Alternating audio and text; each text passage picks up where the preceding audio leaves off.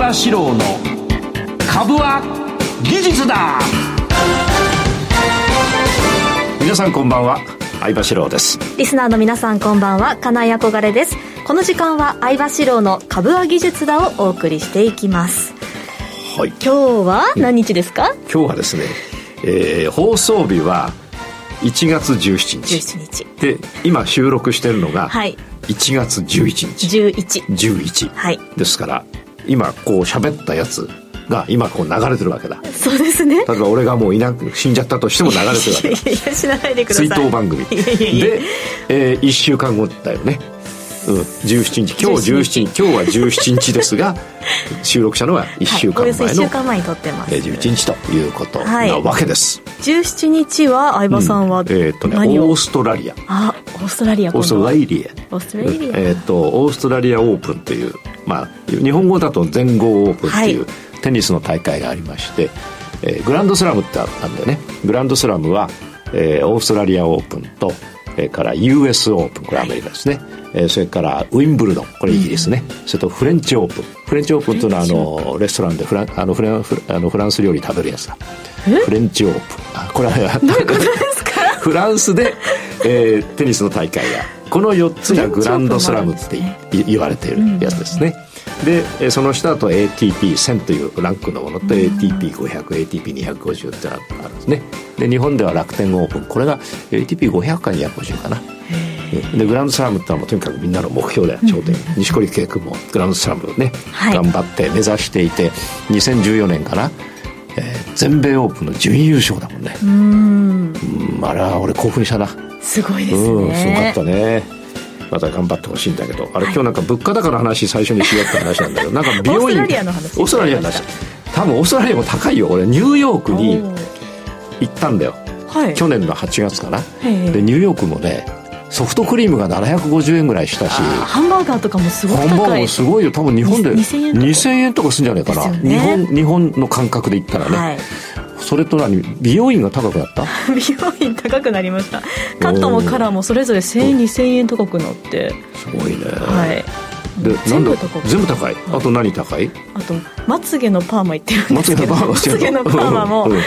1500円ぐらい高くなりました。えーギャラは高くなったギャラは高くならないの？おかしいな。どうしてだろう？そうか。そこもね一緒に上がってくれたらいいんですけどこれね物価が全部どんどんどんどん上がっていくと、はい。あの給料が上がらないで物価だけ上がるとみんな買わなくなるよねものをそうですね。給料がそのまま、はい。物価は上がる。じゃあ物価が上がってるんだからお店はお金がいっぱい入ってくるから、はい。入ってくるよな。そうですね物価があ上がって上がるってことはみんなが払うお金が増えるから。から。はそれが入ってきてる企業はい。お金が増えてるから給料多く出せると思うでしょう。ところがあの原価が上がっちゃってるから、はい。給料に転嫁する、うん。あのーお金じゃないんだよね。入ったお金は原料にこう回っちゃうからね。給料に回らない。ところが今日あの放送日17日だけど、はい。今朝の新聞は11日の新聞を俺読んできたんだけど、はい。ユニクロが最大最大で4割うん。社員の給料を上げるとあ言ってますね。だからこれはあのユニクロは儲かってるのと多分余剰の資金も少し吐き出すのかも分かりませんが。うん。まあ、給料も上がってくるといいんだけど印象が良くなりますよね。印象良くなりますね。で給料が上がらずに物価が上がってはいなおかつ金利が上がると、はい。結構その金融上金融で何か悪いことが世の中で起こるという要するにクラッシュするというのがあの過去の歴史上あるので、えーこれはちょっとね、えー大きな下げにいずれは備えなければならない時が来る可能性があるかもしれないような感じがするなというところですなねる。ほど。はいね今日はちょっとイントロたっぷりめに。ヒントたっぷりめにね、はい。なぜかっていうと マーケット情報がないからそうですね。今日俺今今オーストラリアにいますから、はい。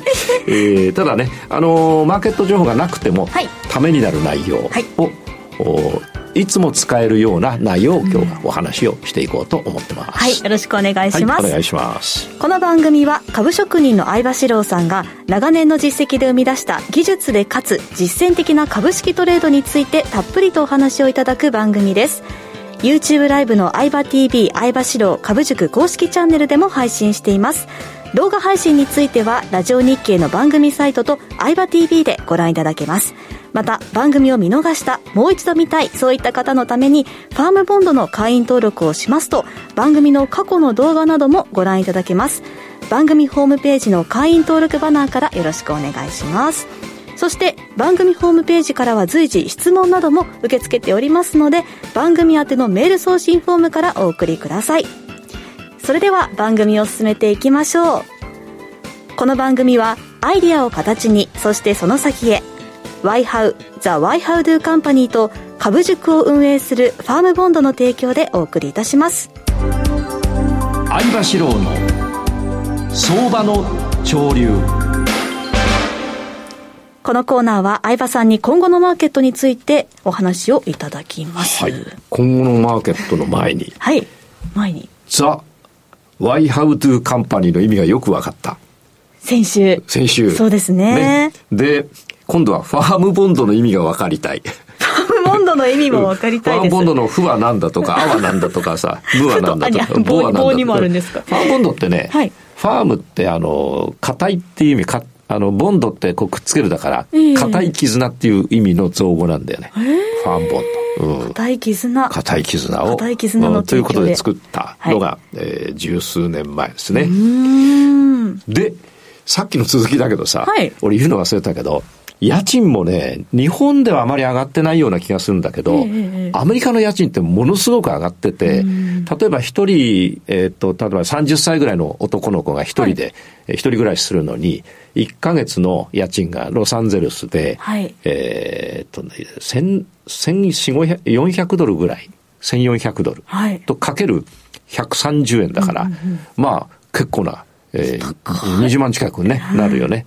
それで、えー、やっぱ家賃高くなったなって、うちのあの次男がね、ロサンゼルスに住んでいて、家賃がものすごく高くなったということで、給料は日本から送られてるからさ、なんか、ちょっとね、大変なんだよね。そうですね。それでね、あの、いろいろみんな大変だなと。うん、それから、シンガポールに住んでる友達がたくさんいるんだよね。で、家賃が、彼は家賃いくらかな ?150 万とこに住んでんだけど、それが200万、200何万になるとかさ。え結構。うん。で、50万の人がさ、いきなり80万になるとかさ。えー、って契約更新しない方がいいんじゃないの？そうですね。っていうぐらい、世界中は日本が上がってるあの、まつげがいくら ?1500 円 ?1000 円上がったの ?1500 円上がりました。1500円もでかいよね、まつげごとです。毎月のことなので。まつげ何本あんの ?1500 円。あ、わかんない全部で1500円。そうか。ということなんだけど、はい、海外はもっと上がってるね。そうなんですね。うん。それで例えば、ヨーロッパは、どこだっけ？ドイツだっけ？電気代が、えっ、と、月々2万ぐらいだったのが、15万ぐらいになったっていう、これ不確定情報だけど、そういう記事見たから、すげえなと思って、世界中やっぱりね、インフレになってるよね。うん、なので、インフレを抑えるためにアメリカは金利を上げていると。で、今度金利上がると、あの大変だよ。だってお金借りてる人はどんどんどんどんね、うん。ということでね、いろいろこう悪いことが起きて、うん、悪いインフレっていうのかな、はい、なってきてるというのが現状です。さて、はい、そこで、そこで、何やんだっけ？相場の潮流なんだよね。はい、で今日は収録をしているので、はい、えー、今日1月17日のマーケットを見ない状況で、はい、えー、実は1週間前の11日にお話をしてますと。予言していただく。予言をしてますと。はい、ノストラダムスだな。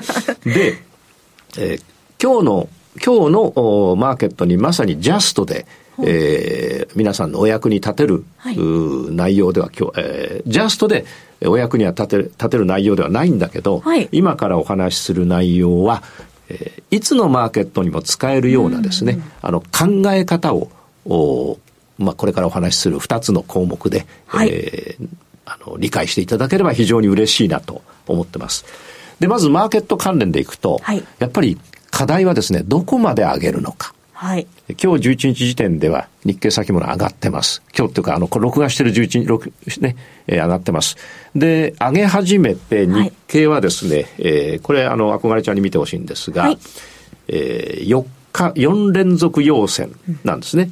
うん、で、この収録時点の11日では、今26,410円と。はい上からずっと下がってきて、16、7日ぐらいの期間で下がってきて、これ、アイバリューぴったりです。はい、で、えー、日経先物は2000円ごとの節目で下げ止まる。あるいは上がっていくと上げ止まるという習性がありますので、うんうん、ちょうど相場流の2つのあの、法則が、ぴったり合致したもんだから、2万6000で止まって、はい、えー、4連続陽線と。はい、で、9連続陽線というのはあまり考えられない。この場合はですね。通常連続9日とか、はい、あるいは途中で1回軽く下げるけどもう1回上げて9日とか、うんうん、あるいは途中で1回下げるけど17日とか。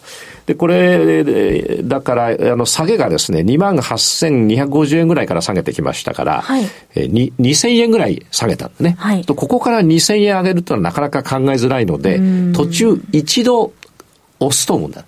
で、それが軽く押すのか、えー、たくさん押すのかと。これなんか空手部だから押す。その押すとは違う、ね、押す、押す、押す、ね、下がっていくってことだな。はい、で、ここはやっぱあの、一番の見物はやっぱりどこまで上げるのかということなんです。はい、で、えー、今4連続で、えー、11日時点で上げていますけれども、17日にどうなってるかわからないけれども、はい、えー、今日11だからさ、17日まで上げ続けるとしたら、今日水曜日だっけ？水曜日です。あの、収録上水曜日だよな。はい、と、水、えー、木、えー、水、木、金で、月火で今放送してるわけだから、はい、あと5本、移動平均、えー、えー、ローソク足が5本あるから、そうすると9になるんだよね。はい、だその辺がちょうど2万7千円だったら、あの、今、アクアちゃんに見ていただいているのは、はい、過去の2万7千あたりで、下から上がっていくと2万7千あたりで一回止まっちゃうの、ここでね。止まって、またここで止まって、うん、で、この辺もみもみしてとい。うように過去ですね、2万6千円まで降りてきて上がっていくと、2万7千円近辺で一旦下落するという習性が、あの、直近ではありますね。うん、それから、後で YouTube ライブの時に詳しくお話をしようと思うんですが、はい、大幅下落。今回は17日下げたわけで、しかも2万8000円の上の方から2万6000円まで下げたわけだから、はい、非常に大きく下げたわけです。うん、で、大幅下落の後の値動きっていうのは大体決まってます。で、これね、嘘だっていう人がいるんだけどね、決まってんだよね。例えば、はい、えー、アクアちゃんに見ていただいた10月のと、10月にも大幅下落したんですね。してますね。うん、その後一回止まって、はい、で、4、1、2、3、4本上げたんだな。4連続陽線で、また大きく下げた。はい。それから、去年の7月の時も、上から大きく下げてきて、1、2、3、4連続陽線でまた下げてきた。あら、一緒だ。で、今日 4, 4, 4本目だからね。ということね。で、そう。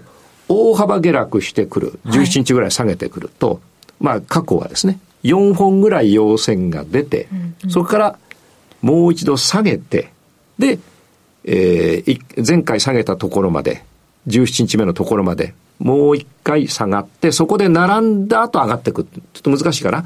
17日下げてきました。4本上げましたが、はい、もう一度下げて、前回の17、17日目、はい、4本上げる一番下のところに並んで、そこから上がる、上がっていけば、はい、結構また上がるわけ。ところが、例えばですね、今回17日下げました。はい、4本上げましたが、えー、ちょっとどっかでね、えー、例えば1月の12日から17日の間で下げてきたとしたときに、前回の、えー、17本下げてきたところを割ってしまうと、これは結構、そのまま。うん、そのまま下がるか、割って下がってもう一度上がったんだけど2万6千円超えないで下げると、あの、また、ちょっと本格的な下げになる可能性が、要するに株価の居所が、えー、今まではこう2万6千円の上で動いてたわけです。はい。で、上に行くとまた2万6千円まで下げて、で、また今2万6千円に当たって上がってるんだけど、うんうん、この今上がっている上げが、えー、この放送日今日の17日までにどっかで下がって、2万6千円を割ってくると、はい、新しい世界になるという可能性が過去のあの、大幅下落のね、えー、動きの癖。今、アコアちゃんに見ていただいている、えー、去年の10月と去年の7月も同じように動いてますけど、はい、みんな2万6千円で止まってるが、やっぱり2万6千円割るか割らないかに注目と、はい、えー、17日時点でどうなってるかわかんないけど、2万7千円手前で一回こける可能性を、うんうん、見ながら、やっていくのがいいかな。で、これはですね、はい。常に一緒です。大幅下落の後は、この考え方はいつも使えるので、はい。えこれは覚えておいていただいた方が、大幅下落の後はうんうん4つくらい上がって、はい、で、下がりつつも、はいそれがどこまで下がるかによって、はい上がるか下がるか決まる。決まる。およくわかっ。すごいじゃん。さすが。わかりましたね。そう。で、大幅下落の後はね、一気に上がることはあまりないですね。まず、こう見ていただくと、大幅下落の後。えー10月の大幅下落の後ははい、4本上がって、はい。4本下がって、でも、あの、下値が並んだからまたぐーっと上がっていったじゃないですか。で、7月の時も、4本上がって、4本下がって、下値が並んでずっと上がっていったということなんで、なんていうかな、大幅下落の後ってこういうなんか、あの、ぐじゃぐじゃになるから、あー4確かに。回ぐらい上がって、また下がって、またなんかやりながら上がっていくんだけど、週足を見ていただくと、はいえー今度は週足をですね、えー見ていただくと、やはりこの2万6千円で去年の4月からはい下落が止まってるわけだ。で、上がったり下がったり上がったり下がったりしてるんで、やっぱ2万、ただね、だんだんこう、あの、居所が下がってきてるような気がするんだよね。上が、要するに、2万6千まで下がって、はいもう一回上がる。2万6千まで下がって上がるを何度も去年は、えー去年の4月からずっと繰り返してるんだけど、はい上が、上が、上がる、2万6千に当たって上がっていく先、先、上の方が更新しないのね。確かにそうですね。うんなので、これ、はい今度はまた2万6千円割ってくると、次の上げが前回の2万8千まで、去年のね、頭だった2万8千までいかないとなると、あの、2023年は下落の1年か、下落のまあ、ず前半の後半、前半の後ろぐらいまではそうなる可能性がある。で、2万6千で止まって、また今度2万8千行った時に、はい2万8千抜けていくと、今度は上の方に行く展開も可能、考えられるということですね。はい。ですから、おおこれはあの現状の日経先物の特徴でありますけれども、やはり大幅下落の後の特徴を使って、とりあえずどこまで行くかわかんないけど、2万6千円の後の要線で買っていって、あとは次のおへこむところまで持っていったら一回パッと切ると。で、今度は次の下げが、下げを空売りで取っていくんだけど、2万6千より上で下げ止まったら、下げ止まって要線が出たら、また買っていくと。はいで、次が、あの、あまり上がらないですぐに下がっちゃったところは弱いから、そこからもずっと売りでいくとか、そういう作戦をね、大幅下落の後の動きは、えー常に特徴があります。5年前も10年前も20年前もそうです。後あそうなんですね後で見ていただきますけど、YouTube ライブで見ていただきます。あの、たくさん見ていただきますが、特徴がほとんど同じなので、作戦が立てやすい。それがわからないで、ただ業績がどうだとか、それから、まつげが1500円だとか、いろんなこと言ってると、こう、明明らかな特徴があるのに、それを理解しないで、ここは業績がいいからだとか、えードル円がどうだだから言ってややってたって、だってさっき見ていただいたように、そんな関係なく止まってんだよ、これ2万6千円でね。ね。だからこの辺の特徴をまず皆さんにはですね、理解していただいて、YouTube ライブでバッチリやりますから、理解していただいて、今後似たようなことがあったら、えートレードに使っていただくと。そうですね。いうことですかねそんなにしっかり決まっているとしたら、大幅下落で4つ上がってる今はチャンスというか分かりやすい段階。そうそう、わかりやすいの。だから今回も当然ね、11日の段階で買いを持ってるわけですけどね。そういうことですね。なるほど。えー答え合わせが楽しみになってきました。ですねはいありがとうございます。はい以上、相場志郎の相場の潮流でした。ワイハウことザ・ワイハウドゥカンパニーをご存知ですか？ワイハウは音楽と IT を融合させたエンターテインメント事業、IT ソリューション事業、飲食関連事業、教育事業など幅広いジャンルの開発とサービスを行う企業です。音楽と IT 技術の融合、NFT 事業やブロックチェーン事業を推進するために音楽家であり最新の IT 技術に深い知識を持つ小室哲哉氏とエンターテインメント事業を通じてさらなる飛躍を目指しています多くの出会いや情報ネットワークを通じて先端的でユニークな顧客価値社員価値社会価値を発見し真に豊かな生活文化を創造する。アイデアを形にそしてその先へ。証券コード3823ザ・ワイハウドゥカンパニーワイハウ。詳細は番組ウェブサイト右側のバナーをクリックもしくはワイハウで検索。株は術だ投資の提言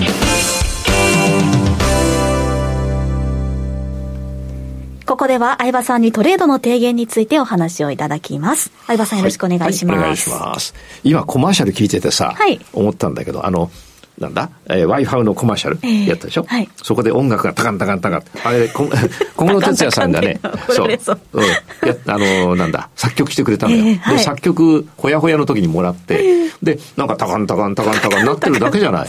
馬が走ってるそう。で、大丈夫なのかなと思ったら、ナレーター、ナレーション入れたらさ、はい、いい感じになったわけよ。うん、で、年末に小室さんと、あの、食事行ったのよ。はい。うんとね、えー、どっか行ったんだ。どっか忘れちゃった。二次会は六本木だから、一次会、あ、六本木。六本木からの六本木。そうそう、一軒目はステーキ。肉しか食べないから。そうなんですね。二軒目はバー行って、なんか手品やってくれるバーがあってさ、カウンターさ。で、そこで小室さんに言ったの。最初作曲されたの聞いた時は、なんかタカンタカンタカンタカンなってる、なってるだけで、大丈夫かと思ったんですけど、ナレーション入れたら、なんかすごくいい感じなんですよって言ったら、もうそれ狙ってましたって。もう天才はすごいな。すごいですね。すごいすごいすごいすごい。やっぱすごいなと思った。ナレーションとぴったりだもん。考えたら小室さんはさ、曲を録、曲を作って、歌う人の歌詞と一緒にぶつけるから、やっぱりね、曲と言葉が合わさった時のなんかよ良さをね、頭に入れて作曲してるんだなと思ったね。まあびっくりです。今度あの番組にも出ていただくように、その時ね、説得したの。あ、そうなんですね。詳しい経済の話は聞きませんから、あの、あの、やっぱ、なんか何かを打ち込んだ人の話を聞きたいと。で、打ち込んだ話を聞いてトレードに打ち込むんだという人はね、あの、出てくれそうなんで。あそうなんですね。楽しみに、えー、はい。さて、相場の提言。ね、えー、はい、今日はですね、下半身から逆下半身までっていうお話を。おうん。で、下半身って知ってる？アイバリュー。下半身。そ それじゃないんだよね。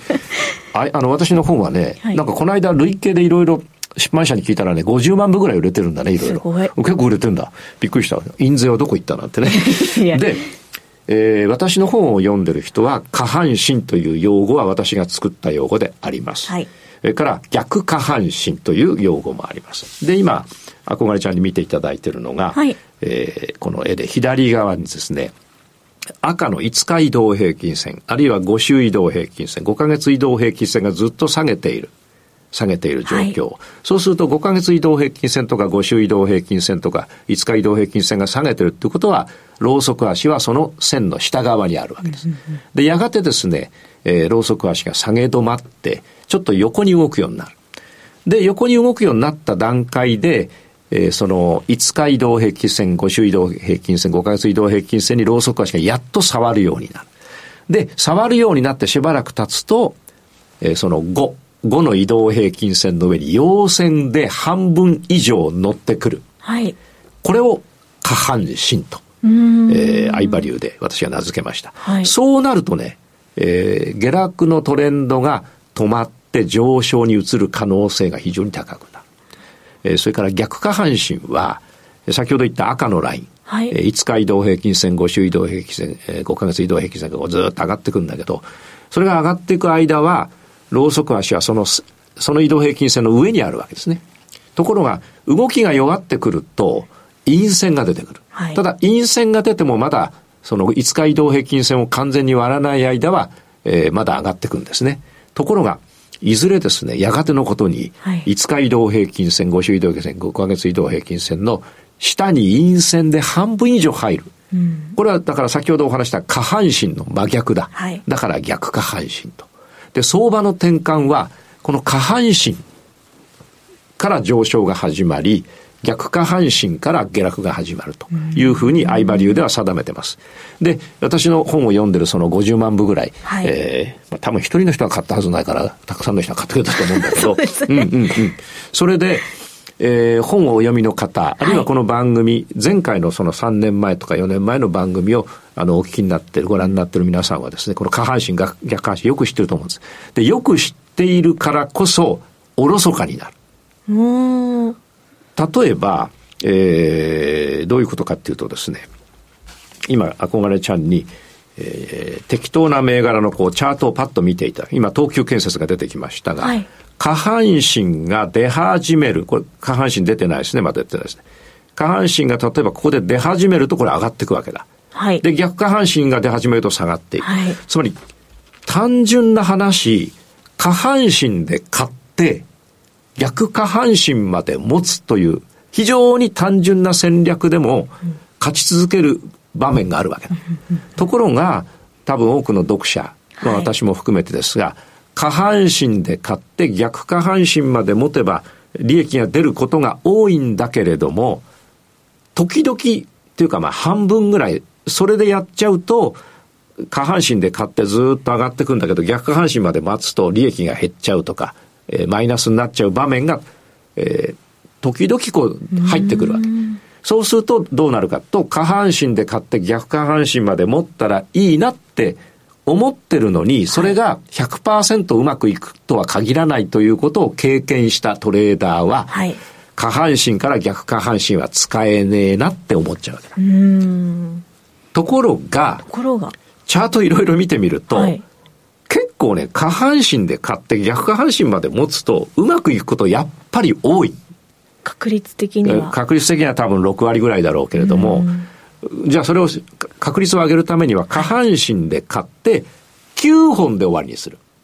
9本で終わりにすれば、まだ逆下半身になる前だから、はい、要するに利益が伸びてる時に利益確定ができる。はい、ところが下半身まで持っちゃうと、下半身で結局下がった時だから、持っちゃうと、下半身から逆下半身まで持っちゃうと、意外と利益が減っちゃったりマイナスになったりするから、そこに下半身で買うというやり方に本数という新たなものを加えると、完全に下がる前に、あの、手締まうことができる。あるいは逆下半身で売りを入れてみる。はい、そして9本で手締まうと、例えば20本とか持っちゃうとさ、逆下半身から入れたのにさ、20本とか持っちゃうと今度上がっちゃうから、ね、利益が減っちゃったり、あるいは利益がもうなくなっちゃったりするんだけど、はい、だけど、ぜひあのリスナーの皆さんにも、あくまねちゃんにもチャート見るときにですね、はい、下半身で買って逆下半身まで持った時に、うまく、どれぐらいうまくいくんだろうっていうのを、5年分とか10年分とか見てほしいんですね。そうするとね、意外とうまくいく。